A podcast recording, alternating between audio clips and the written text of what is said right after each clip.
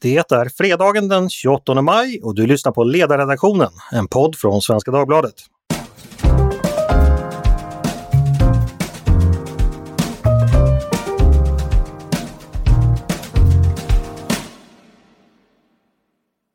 Fredag igen, lönehelg. Fredag före trefaldighet faktiskt. Solen har tittat fram och det är dags att summera nyhetsveckan med Svenska Dagbladets ledarredaktion. Jag som har äran att göra det heter Andreas Eriksson och med mig har jag tre taggade ledarskribenter, dessutom för tillfället ledarlösa eftersom den politiska chefredaktören Tove Livendal fått förhinder. Men vad gör väl det när vi har med oss den biträdande chefen, mannen som ensam står för 95% av den svenska importen av fransk indiepop. Peter Wemblad, välkommen! Tack, tack! Är du laddad inför helgen Peter? Mycket faktiskt. Solen bröt precis fram. Eh, så det känns mycket bra. Jättekul! Och sen har vi med oss direkt från Karlskronas gyllene 70-talistgeneration som bland annat omfattar Jens Liljestrand, Fredrik Segerfeldt och Alexander Skanse. Direkt från Rugboda på Lidingö, Mattias Svensson. Välkommen Mattias! Ja, tack, tack så mycket! Det var många polare där. ja, jag tänkte det. Vad blandade de egentligen i Flårsköljen när du var barn med tanke på alla kulturpersonligheter som uppstod på ett och samma ställe? Ja, det kan man fråga sig. Jag har inget bra svar. ja, ja. Skiner solen över dig, Mattias? Eh, den gick just i moln, så eh, beklagligt, men eh, den har varit framme. Det låter bra. Och så har vi slutligen med oss en kär comeback efter en liten tids bortavaro. Maria Ludvigsson. Välkommen Maria! Tack så mycket! Jag är på Kungsholmen och Var här skiner solen. Som så ofta annars också. Eh, hur känns det att vara tillbaka? Det känns väldigt bra, tack så mycket. Det har varit så här långtids-covids eftersläpningar, men eh, det, det, de går ryckvis över. Så det är väldigt roligt de dagar som jag är sådär eh, normal igen. Mm. Med. Det är du har inlett din personliga öppningsplan. Vad sa du? Du har inlett din personliga öppningsplan. Exakt. Nu ska jag rulla ut den. Just det. Ja, varmt välkommen tillbaka till panelen. Eh, apropå panelen så tänkte jag börja med dig Maria. Eh, mm. För du skrev i veckan en text om en, lit, en, liten sådan panel. Eh, ett exempel på när man i media bjuder in olika politiska röster för att få olika perspektiv. Men ibland kan då det perspektivet bli ganska haltande och ofullständigt. Eh, och du tog som ett exempel en debatt som vi hade i Aktuellt i veckan mellan S och SD. Eh, du kan, kan berätta, berätta själv vad, du, vad du, du såg och vad du tänkte då. Ja, precis. Det jag såg var Anders Lindberg från Socialdemokraterna. Han är ju, jobbar ju nästan på Sveavägen numera. Eh, och på andra sidan Dick Eriksson då som företräder, alltid är den som får företräda Sverigedemokraterna. Eh, och de stod här och debatterade, ja, frågan var, det var en, en Sverigedemokrat som jobbade på ABF och hade gjort ett bra jobb och mycket omtyckt ungdomsledare som fick sparken för att han röstade på Sverigedemokraterna och till och med berättade att han gjorde det. Och det här, så kan man ju inte bete sig naturligtvis. Man kan inte sparka folk för vad de tycker. Då har vi inte åsiktsfrihet. Men eh, debatten skulle egentligen handla då om huruvida man kan sparka demokrat, Sverigedemokrater eller inte. Problemet var ju att det, det Dick Eriksson mycket riktigt påpekade att ABF får enorma statliga stöd varje år. Eh, och det är ju egentligen vad jag ser så är ju både Sverigedemokraterna och Socialdemokraterna att de är överens om att staten ska ge pengar till civilsamhället. Så själva diskussionen blev av den art som så ofta blir, att det var två personer som i grunden håller med varandra om systemet och ordningen, men som gnäller lite grann på vem inom systemet som ska bort, så att säga. Är det vänstern som är mest elak eller Sverigedemokraterna? Och då slog det mig att det är så ofta nu för tiden i de här debatterna där man försöker, eller där man riggar höger och vänster mellan en sverigedemokrat eller konservativ då och en socialdemokrat så blir det inte något egentligt djupare motstånd. Det finns ingen djupare motsättning eftersom de båda gillar systemet som är. Även när man diskuterar välfärdsstaten så är de båda överens om att den ska finnas kvar till varje pris. Eh, sen har de lite olika lösningar på det. Den som egentligen borde ha varit med, inte jag då nödvändigtvis, men någon, någon liberal röst, som sällan finns med i debatten numera, det är den som kritiserar systemet som sådant. Det man hade kunnat säga är att så här blir det när man har ett civilsamhälle som är helt beroende av statliga medel, för att då kommer också staten sätta villkor för vad de ska ha för verksamhet. Mm. Och det där är samma problem när man diskuterar eh, olika kyrkor, olika religiösa rörelser. Så visst, staten kan visst ställa krav på att ni får bara lära ut den här sortens religion eller en religion som innehåller de här sakerna för att det är våra pengar. Och så länge de civilsamhället är beroende av de statliga medlen så kommer de också vara beroende av att ha politikerna som sitter i deras styrelser eller inne i deras verksamhet och bestämmer. Mm. Men din poäng blir då liksom att höger då reduceras i, många gånger till att folk är emot invandring eller något sånt där och då blir det en sverigedemokrat och då är det egentligen att man kommer bort från den reella höger-vänster-skalan till någonting annat.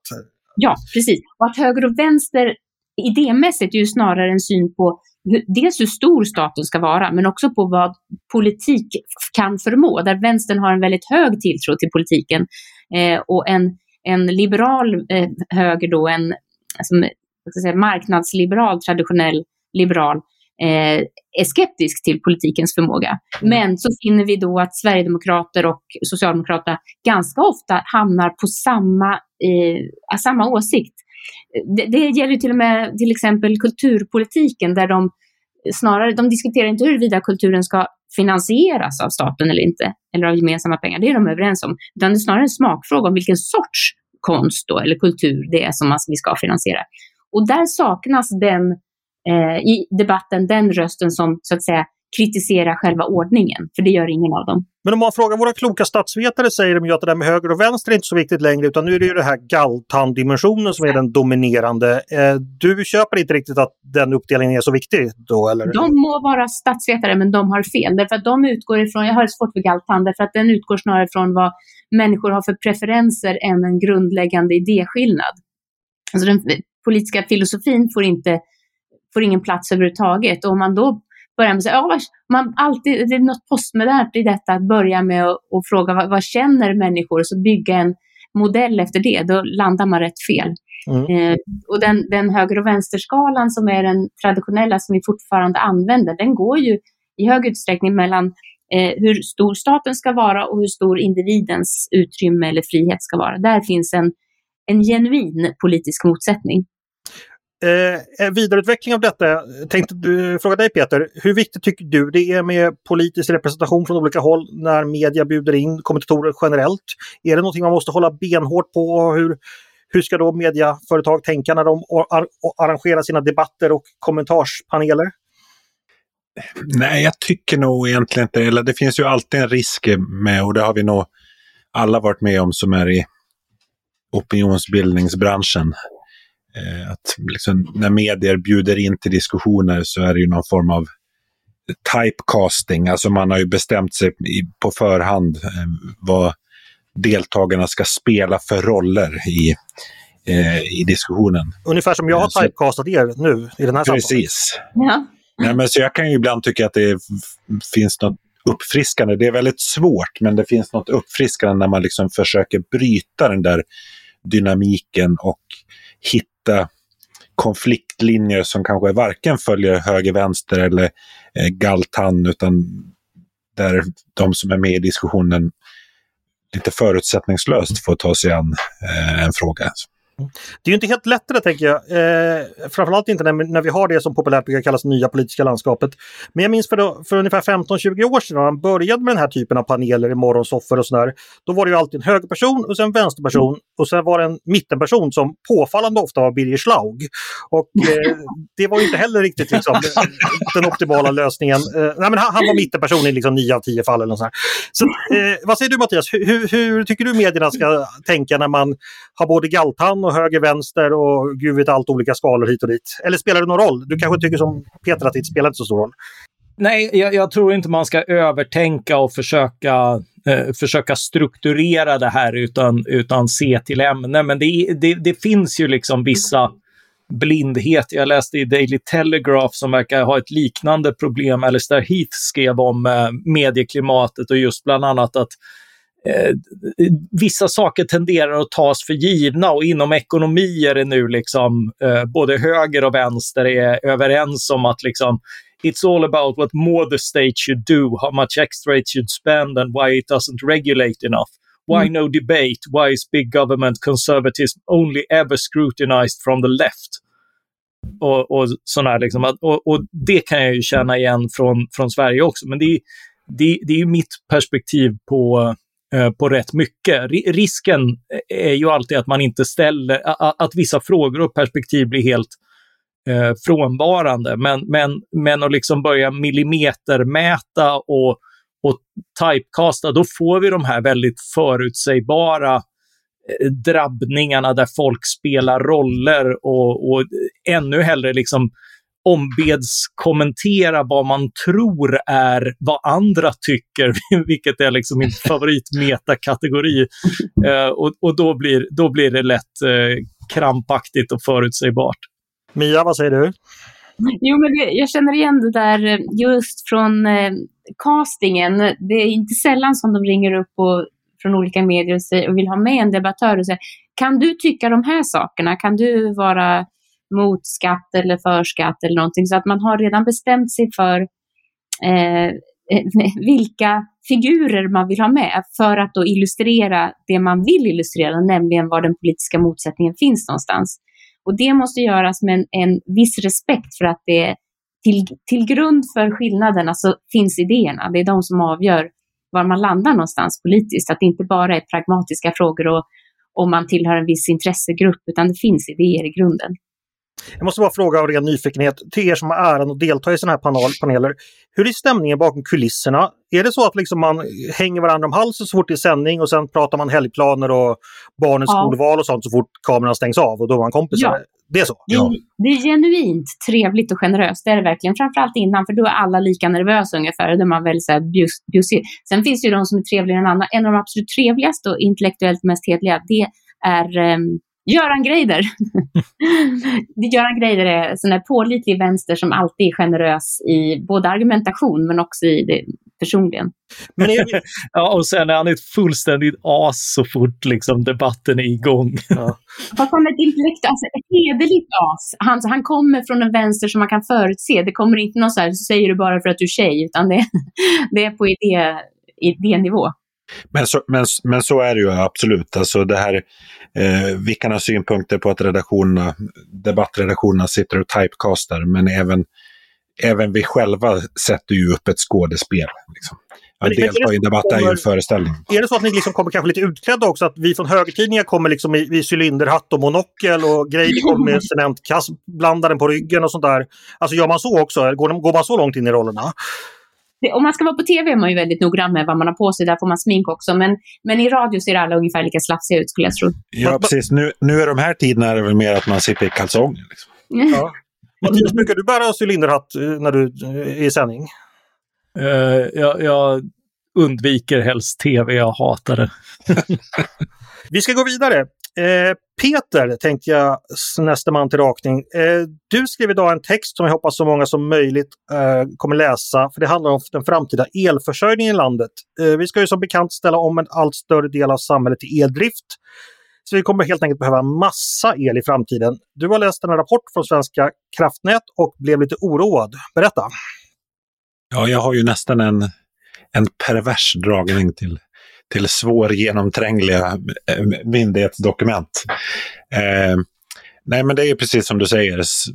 Den svenska liksom, klimatstrategin bygger ju på att både industrin och transportsektorn ska elektrifieras. Det kommer ju innebära en enorm ökning av elkonsumtionen och det måste ju följas av en lika stor ökning av elproduktionen och därmed också en en, eh, ja, elen måste ju ta sig dit eh, där den ska användas. Mm. Och det här är ju en enorm eh, utmaning. Alltså i den politiska diskussionen kan man nästan få intrycket av att ja, men det där löser sig av sig själv. Eh, men Svenska kraftnät som då är ansvarigt för elsystemet och elnätet har då skrivit en framtidsanalys och det är ganska skräckinjagande eh, läsning. Därför att det här är så otroligt svårt att genomföra. Eh, kombinationen av den klimatpolitiska tidtabellen och allt mer förnybar energi. Så att eh, ska vi tro Svenska kraftnät så har vi att se fram emot en, en inte alltför fjärran framtid där vi eh, tillämpar elransonering i Sverige. Och hur fjärran är det? Pratar vi om några år eller är det här inne på 30-40-talet någon gång? Jag skulle i och för sig säga att vi nästan är där redan nu. Alltså det svenska eh, energisystemet, eh, det svenska kraftsystemet är ju redan väldigt instabilt.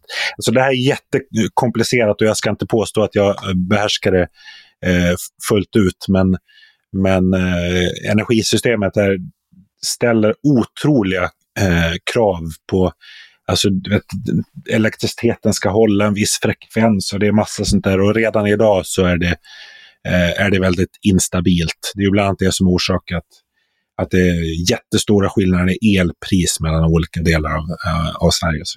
Den här problematiken har varit känd länge. Svenska kraftnät har väl ett investeringsprogram som, som rullar och det byggs ut. Eh, går det för långsamt helt enkelt? Eller vad finns, saknas det pengar? Eller vad är, det, vad är problemet?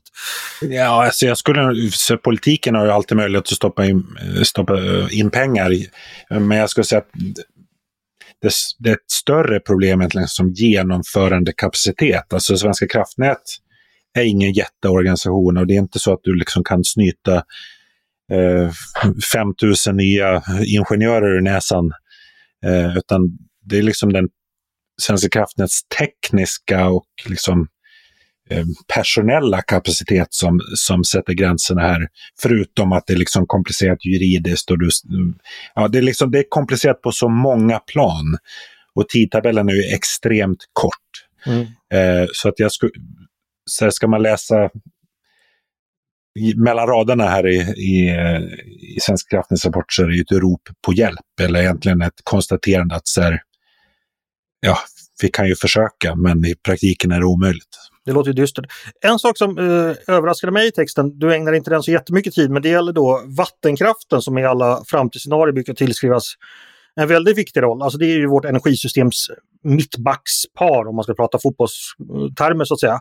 Men, men även där finns det vissa tveksamheter inför framtiden, eh, vad man kan tänka sig.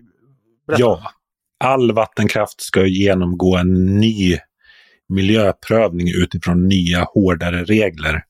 Eh, det handlar om så här, mycket förenklat, vattenkraft är inte jättebra för den biologiska mångfalden. Och biologiska mång biologisk mångfald får ju allt större liksom, tyngd, både politiskt och, och juridiskt. Eh, och det här gör att vattenkraft ska omprövas och då eh, är det san sannolikt att vattenkraften in, varken kommer kunna producera lika mycket energi som den gör idag och inte heller spela den roll att ja, man pratar om reglerkraft, alltså så här, när vindkraften står still eller solen eh, slutar att och skina, då måste ju någonting annat kopplas på. Mm. Och den här funktionen kan också vattenkraften ha eh, genom att man liksom släpper, släpper vattnet eller liksom stoppar det. Men det är inte heller så, så det är värst bra för den biologiska mångfalden. Så att ur ett mångfaldsperspektiv så talar ju det mesta för att vattenkraften kommer få sämre förutsättningar att, att spela den funktionen. Mm. tänkte Mattias, eh, du brukar vara väl inläst både på klimatpolitik och eh, framtida energiförsörjning. Vad måste politikerna göra, tänker du, utifrån det Peter beskriver nu?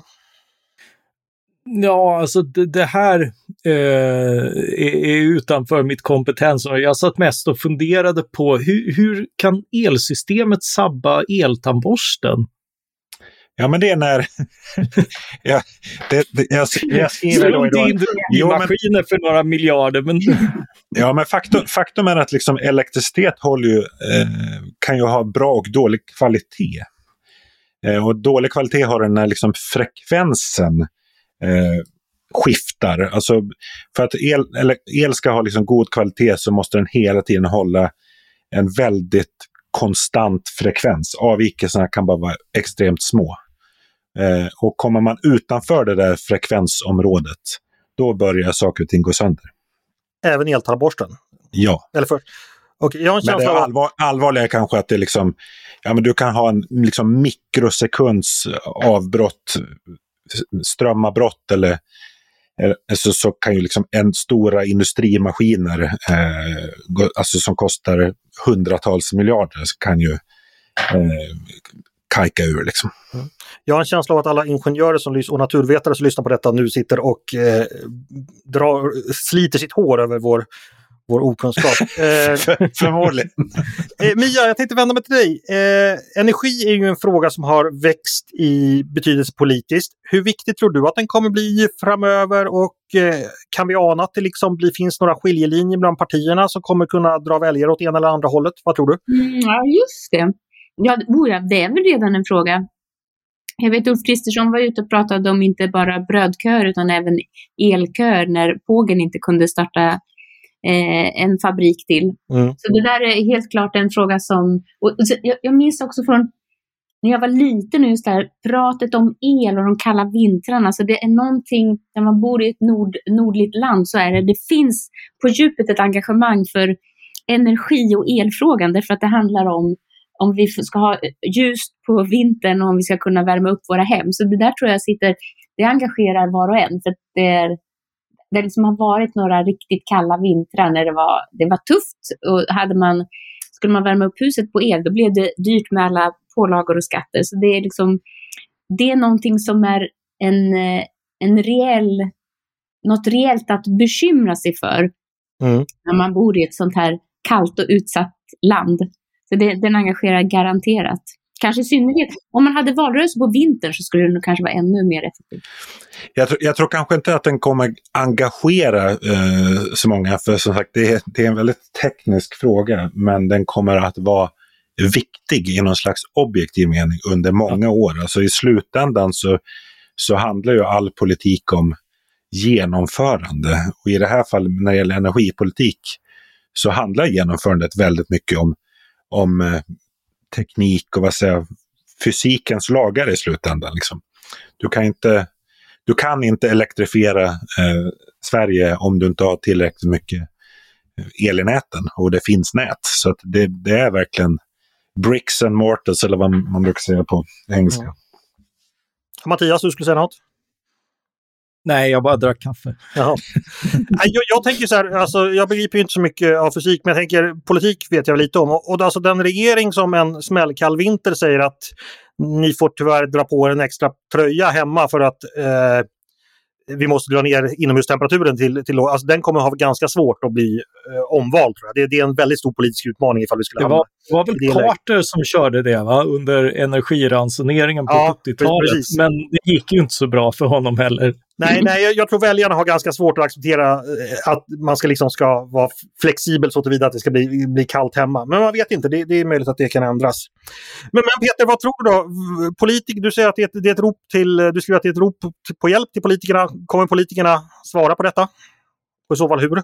Det är en väldigt bra fråga, men jag tror att just för att det här är så svåra frågor, eller jag har, jag har fått mejl under dagen från eh, liksom även personer inne i politiken som är engagerade i de här eh, frågorna mm, och som säger, alltså det är, liksom, det är väldigt svårt att få momentum i de här frågorna för att det är så komplext. Liksom.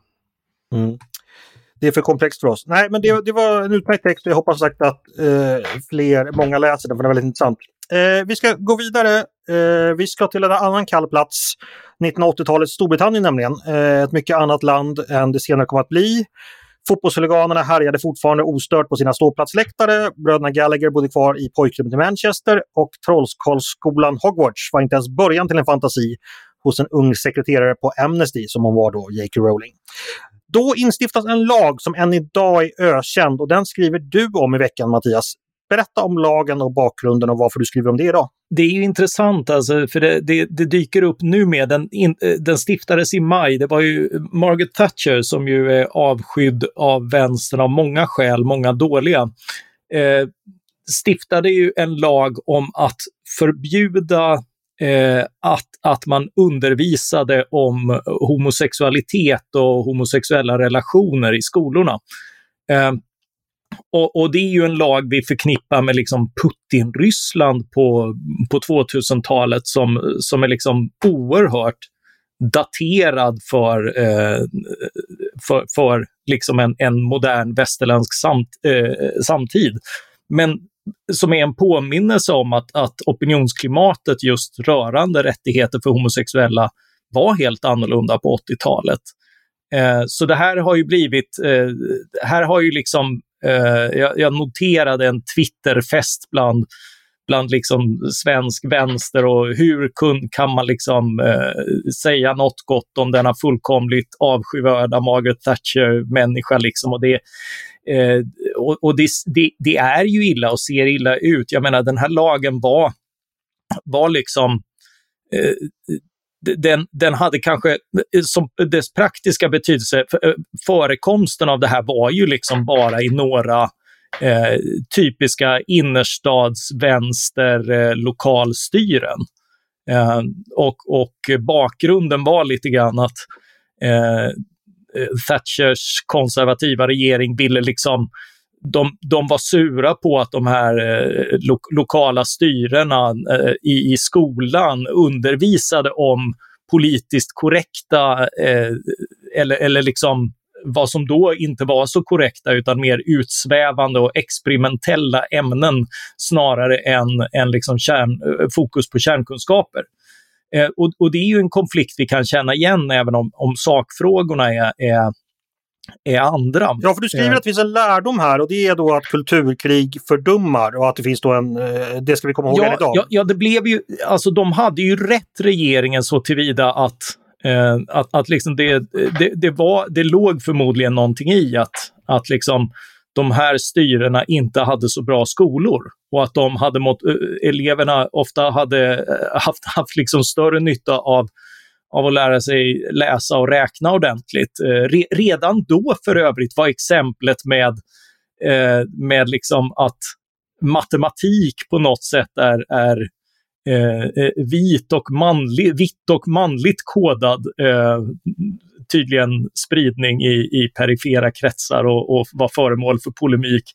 Eh, men eh, istället för att gå på den generella poängen så valde man ju liksom att, att basha just det här med homosexualitet eftersom det var oerhört stigmatiserat på 80-talet och det var, det var oerhört populärt att gå på det. En, op, en opinionsundersökning samtida visade att 83 procent stödde lagen och, och det var också sådana här typiska Labour-företrädare, liksom, slags eh, motsvarighet till dagens Jan Emanuel som var ute och ryade om, om liksom att eh, de här innerstads eh, dårvänstern tar ingen hänsyn till majoriteten av hedliga människor och vad de tycker om att propagera för homosexualitet och sånt där.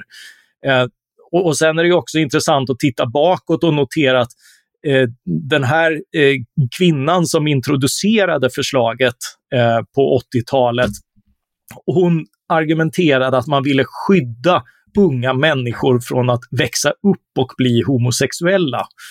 Eh, och det är ju väl, en väldigt daterad uppfattning idag, men det var faktiskt exakt samma argument som eh, progressiva Labour, eh, eh Labour-företrädare använde för att avkriminalisera homosexualitet 20 år tidigare, 1967. Det, intressant debatt om just att nej, nej, nu ska vi sluta straffa människor och, och bota dem istället, för de är ju sjuka och, och, det viktiga är att vi fokuserar på att inga unga ska behöva växa upp eh, och, och bli homosexuella och, och därför behöver vi, behöver vi göra upp med det gamla strafftänkandet. Eh, Eh, den debatten har nästan lite grann med, med avkriminaliseringsdebatten om droger att göra, där, där det liksom har en expertis som bråkar eh, om, om man ska straffa eller bota när när, när eh, kanske ingendera är, är eh, önskvärt i många fall. Framförallt om man skiljer på bruk och missbruk. Ja, men, men får jag fråga, de här vänstertwittrarna du pratar om, har inte de en ganska god poäng i att eh, det Thatcher eh, stödde då, det, det, var någonting jävligt korkat och i, Absolut, absolut. Och det, vi kanske blundar för det idag, vi som... Det är ju poängen, alltså, ja. alltså Tories får ju stå med skammen idag av att ha gjort tillvaron värre för en grupp som var marginell marginaliserad då och stigmatiserad då för, för liksom sin kärlek och sin läggning.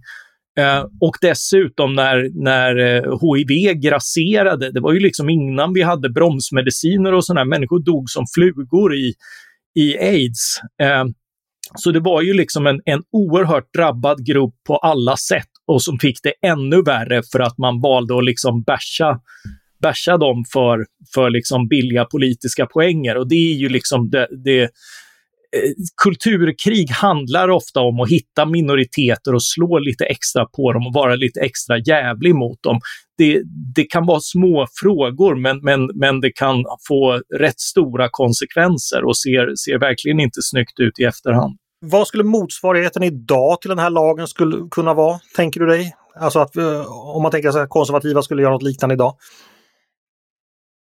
Eh, ja, ja, men det är ju lite andra sådana här biblioteksstrider. Liksom att, äh, att, att, äh, att, att ta en stor strid för att få bort hemundervisning till exempel, eller, eller liksom äh, ett utbud på andra språk än svenska och sånt där. Liksom att, att, att, att liksom använda den stora staten för att jävlas med en liten majoritet kan ju liksom göras på väldigt många sätt eh, som, eh, som, som liksom blir ett slags de små stegens tyranni. Mm. Eh, jag tänkte Margaret Thatcher generellt. Eh, hon spelar ju faktiskt en viss roll i politiken i, i Storbritannien givetvis, men, men även i Sverige. Eh, Mia, vad säger du? Alltså Thatchers roll i Sverige som ikon och hatobjekt. Hon är väl en ganska levande som, som både någonting man, man flaggar med och, och varnar för. Va, vad tänker du om hennes roll hon spelar just i Sverige? Ja, ja men verkligen. Hon lever kvar. Men när vi var yngre, eller när hon var verksam, alltså nästan innan vi var yngre, eh, så var det, det var ju sådär, även när det kom kompisar hem och lekte så fanns kalla kriget fanns med på något sätt. Jag minns att det var en väninna till mig som sa att de eh, höll på Brezhnev Eh, och, och, då sa jag att Reagan är snälla, snällast så nu får du gå hem och leka. Så det, där fanns, det fanns liksom, sen, många, det var inte så att vi diskuterade politik, men kalla kriget fanns med. På något kalla sätt. kriget blev hett i, i flickrummet mm. låter det som. Verkligen. oh, ja. ja, nej, hon fick inte komma tillbaka och leka sen. Men, så där fanns ju närvarande den här konflikten som då stod mellan öst och väst, höger och vänster och vad man gillade och inte. Och där fanns ju Thatcher som för oss som var borgerliga så var ju hon eh, liksom en, den enda som på något sätt kunde stå upp mot eh, en radikal vänster. Medan de som kritiserade henne då var, eh, ja, de, de, var väl allmän, allmän vänster. Men det som vi missade i Sverige var att de som röstade på henne var ju allt mer personer som tidigare alltid hade varit Labour. Alltså hon fann ju över förtroendet fr från från folket på ett sätt som aldrig kommenterades i Sverige. Jag minns, det finns exempel på hur Sveriges Radio rapporterade från ett av valen där hon vann stort och de, eh, eh reporten sa att och än en gång har de, utan att man, hur man inte kan förstå det, men de har tydligen röstat fram Thatcher igen. Ja, det, det, där, det där var ju fantastiska eh, radiorapporter. Varenda gång det obegripliga hände och, eh, och de konservativa vann. Ja, och deras jobb var ju att förklara att det inte är obegripligt, utan varför blir det så här? Jo, människor får äga sina egna hem som aldrig tidigare ägt någonting och så vidare. Så, eh, att högerpolitik faktiskt är någonting som är för de som vill röra sig uppåt i samhället och inte de för redan, bara för de som är redan högst upp. Det var någonting nytt. Men det där var väldigt svårt att få gehör för. Det var, det var få som tyckte... Men jag, jag, vet också att Thatcher var inbjuden till det här som hette SvD Executive Club eller någonting sånt fanns för vissa SvD-läsare. Um, ehm, och då så var det någon, eh, om det var Kjell-Olof Feldt eller någon som tydligen hade tagit till ord och kritiserade henne. Och då sa hon på sitt sätt, maybe you're of another opinion, but mine is right. det låter mycket, väldigt ja, mycket Thatcher. Ja. Hon, hon, var ju väldigt vass i repliken. Ja, och i, ibland, man gillar ju det. Ibland lite för vass för sitt eget bästa. Jag, jag har ju läst om Charles Moores tre volymer av, av biografi, men, men det går också att lyssna på hans anföranden om man, om man googlar lite eller tittar på länkar till min Smedjan-text jag skrev om det. Ja. Eh, men hon hade ju bland annat och, när eh, de var på ett EU-möte och ja. Helmut Kohl, som hon mm. aldrig drog riktigt jämnt med, den tyske eh, samtida ledaren, kristdemokrat, eh, så, så kommer han och är glad i hågen för att Tyskland vann mot Storbritannien i semifinalen i fotbolls-VM. Och han säger att ja, nu har vi slagit eh, britterna i deras eget spel. Varpå Thatcher frä, fräser att eh, britterna minsann två gånger hade slagit tyskarna i deras. ja, jag minns också den här filmen om henne som tyvärr handlade mer om hennes demens än om hennes storhet som politiker, där hon har den amerikanska utrikesministern över på te, och det var inför Falklandskriget. Och han absolut avrådde dem från att varför, varför ska ni bry er om en liten ö någonstans långt bort hemifrån? Och då säger hon bara med, kaffe, med tekannan i handen och ska servera honom. Oh, you mean like Hawaii? hon var ju väldigt närvarande och slagfärdig och vad jag förstår en enorm arbetskapacitet.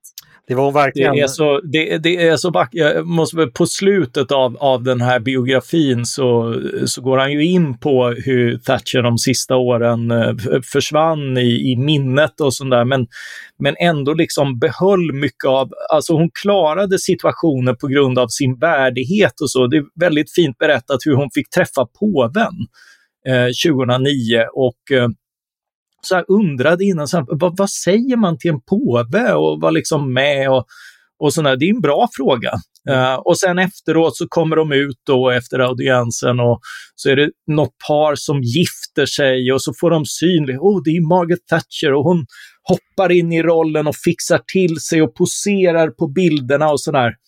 Och så en timme efteråt mm. så minns hon ingenting av händelsen själv, utan mm. allt det var liksom ett inlärt värdighetsbeteende som, som mm. hon liksom klarade av att hålla uppe. Mm. Mm.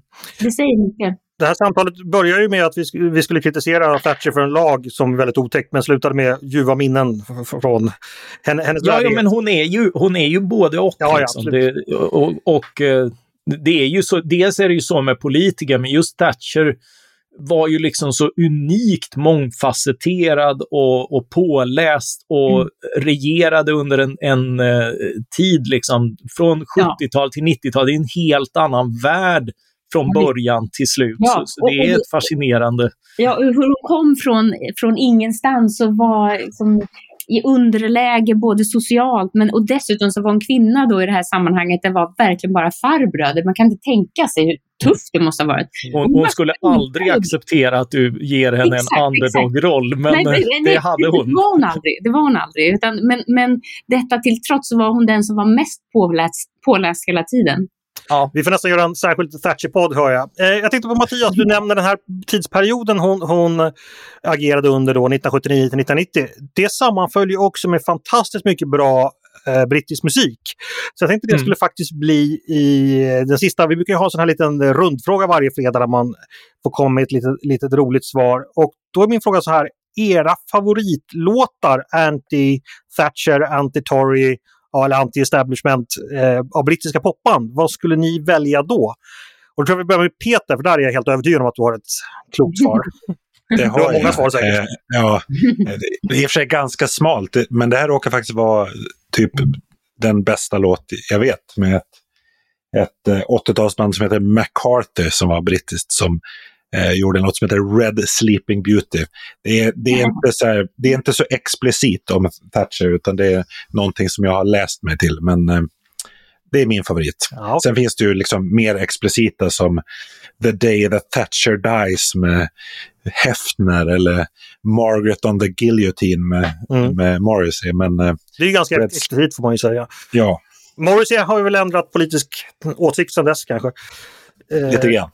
Ja, men mycket bra Peter, mycket, mycket Peter Wennbladskt, mycket obskyrt. Eh, Mia, vad säger du? Det är nog obskyrt på andra sättet. Eh, jag skulle, jag skulle eh, rekommendera någonting som påminner mig om Thatcher i rytm och styrka och, och genialitet. Och det är eh, Bachs Goldberg-variation Goldberg nummer två som helst ska den spelas av eh, Glenn Gold. Mm -hmm. Den, den, låter, den låter så.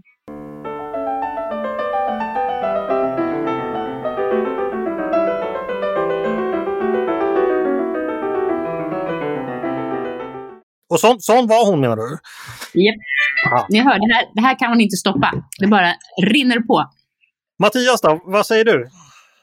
Uh, ja, jag, jag, kände ju inte heller till så mycket, men man måste ju hämta något från uh, det stora kulturkriget på 80-tal, uh, 80-talet, det vill säga synt vs hårdrock. Och Eh, Eh, jag, jag min, eh, mindes fel tyvärr eftersom jag trodde att eh, Iron Maiden hade ju ett tidigt singelomslag där, där deras maskot Eddie hade tagit livet av en, eh, av, av Margaret Thatcher på teckningen. Och det blev ju stort rabalder. Och jag trodde att det var till Prowler, som ju är en riktigt bra låt, men det var till Sanctuary som inte är riktigt lika bra. Men eh, ja, det får väl bli den då. Mycket bra. Själv funderar jag ganska mycket, men jag kom faktiskt på eh, en låt som jag alltid har gillat, som också är en av eh, David Camerons favoritlåtar. Uh, den som börjar Sup up your beers and collect your fags. There's a row going on down near Slough. Nämligen Eton Rifles med The Jam som handlar om uh, ja, slagsmål med, och upplopp som Eton-ungdomar var inblandade i på, på 70-talet. Det, det, det, måste ju sägas, alltså det finns ju, eh, det, det uppstod ju liksom en sån här morbid eh, vänsterfascination att man skulle liksom heja på hennes död och sådär. Mm.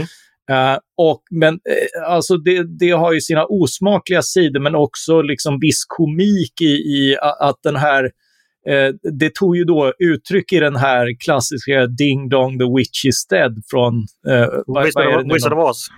Ja, den, den blev ju plötsligt en sån här topplistelåt när Thatcher gick bort och det blev så här ha generade harklingar i sådana här program av liksom, ja, nu ska vi spela de tio mest uh, populära låtarna. Liksom. Så plötsligt kommer den här gamla låten och bara, ehm, ja, uh, ja, av anledningar så har den här blivit populär. Ja, just det. Hörni, vår tid är ute. Jättetrevligt som vanligt att prata med er. Jag hoppas ni som har lyssnat tyckte det var intressant också. Vi hann med en, ja det har förstås hänt massa andra saker i veckan också, men de får vi eh, återkomma till någon annan gång. Så stort tack Peter och eh, ja, just det Peter, vi glömde bort ett ämne. Du skulle få prata dålig politiker-copy, men det får vi spara till nästa vecka. Det tar vi en annan gång. Det är ett evigt ämne. Det är ett evigt ämne. det försvinner inte. Mia, tack så mycket! Ja, och återigen välkommen tillbaka. Nu är folk förhindrade från att rösta på sin frisör. Så. Precis.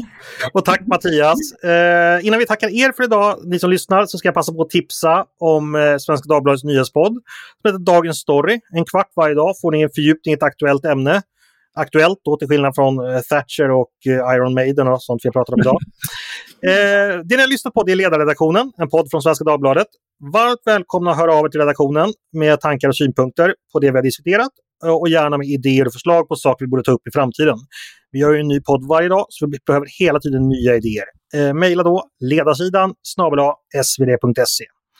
Med det önskar jag trevlig helg. Dagens producent har varit Jesper Sandström. Själv heter jag Andreas Eriksson. Jag hoppas att vi hörs igen snart.